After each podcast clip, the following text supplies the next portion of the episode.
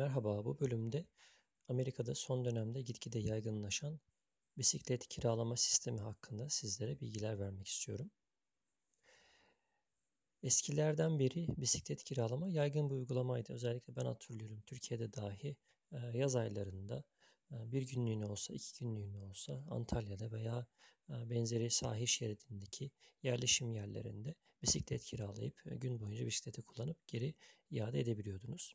Şimdi günümüzdeki bisiklet kiralama sistemlerinin bu bildiğimiz halinden farkı ne? Şöyle, aradaki insan faktörü ortadan çıkmış durumda. Biliyorum hala Antalya'da veya yurdumuzun değişik yerlerinde bisiklet kiralama sistemleri eski haliyle devam ediyor. Fakat yurt dışında, özellikle A B D'de son dönemde farklı uygulamalar kamuoyuna sunulmaya başlandı. Bunda da aslında Avrupa'nın veya Çin'in başı çektiğini söylersek hata etmiş olmayız. Özellikle Çin, bildiğiniz üzere gayet nüfus anlamında yoğun olan bir şehir olmasıyla birlikte insanların çoğunun işe bisikletleriyle gittiği bilinen bir durum. Yakın zamanda insanların bu bisiklet ihtiyaçlarına farklı bir şekilde cevap verme adına bir takım şirketler insanlara bisiklete kolay bir şekilde ulaşabilme imkanı sunan sistemler geliştirdiler. Bu sistemlerin ilki, belli noktalarda, şehrin belli merkezlerinde bisiklet park alanları koyarak ücretli bir şekilde ücretini bisikletin bulunduğu D A K dedikleri sistemden ödeyerek veya işte bozuk para atarak bisikleti rahat bir şekilde alabilmenize imkan tanıyan ve yine şehrin başka bir yerine gittiğinizde oraya yakın bir noktada yine bu park sistemlerini bisikletinize park ederek evinize veya gideceğiniz yere yürüyerek gideceğiniz bir sistemdi. Bu sistemin Avrupa'da, Amerika'da da uygulamaları uzunca bir süre denendi. Fakat günümüzdeki uygulama daha farklı bir uygulama. Özellikle Çin şirketlerinin devreye soktuğu bisikleti herhangi bir noktadan alıp, yani park halinde, illaki bir merkezde olması gerekmiyor. Kaldırım kenarında, bir evin önünde veya bir cadde üzerinde bırakılmış bir bisikleti G P S üzerinden telefonunuza yükleyeceğiniz bir app vasıtasıyla bulup daha sonra telefonunuzda yine o app üzerinden ödemesini yaparak, kilidini girerek, yine uzaktan uydu üzerinden bağlantı kurarak o bilgis bisikletin kilidini açarak bisiklete binmenizi sağlayan, bisikleti gün boyunca belli bir saat bedeli karşılığında kullandıktan sonra yine istediğiniz yere bırakmanızı sağlayan bir sistem üzerinde şu anda çalışılıyor.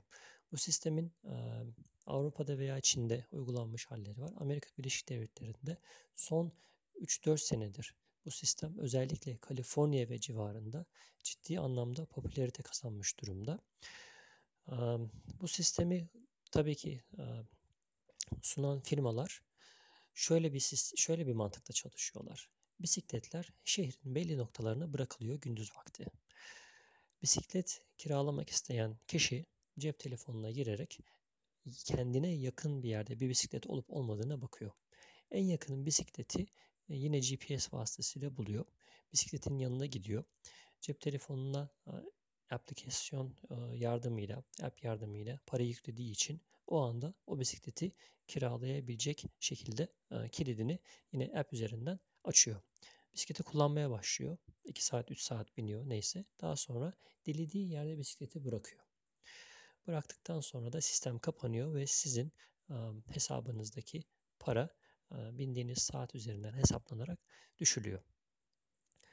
Bu sistemi kuran şirketler şu anda ciddi anlamda bir ivme kazanmış durumdalar Amerika Birleşik Devletleri'nde. Özellikle belediyelerle çevre dostu olması anlamında, trafiğe yardımcı olması. Özellikle Amerika'da bildiğiniz üzere insanların işlerine gitmek için çoğu zaman toplu taşıma yerine kendi araçlarını kullandığı ve araçların çoğunda bir kişinin, iki kişinin olduğu düşünüldüğünde ciddi anlamda hem çevre kirliliği hem de trafik sorunuyla mücadele etme anlamında belediyelerin bisiklet şirketleriyle ortaklaşa bir takım çalışmalar yürüterek insanlara daha fazla bisiklet sunmaya çalıştığını görüyoruz.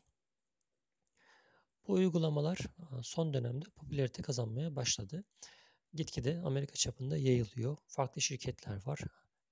Fakat bunlar da kendi aralarında bir nevi bir rekabete girmiş durumdalar.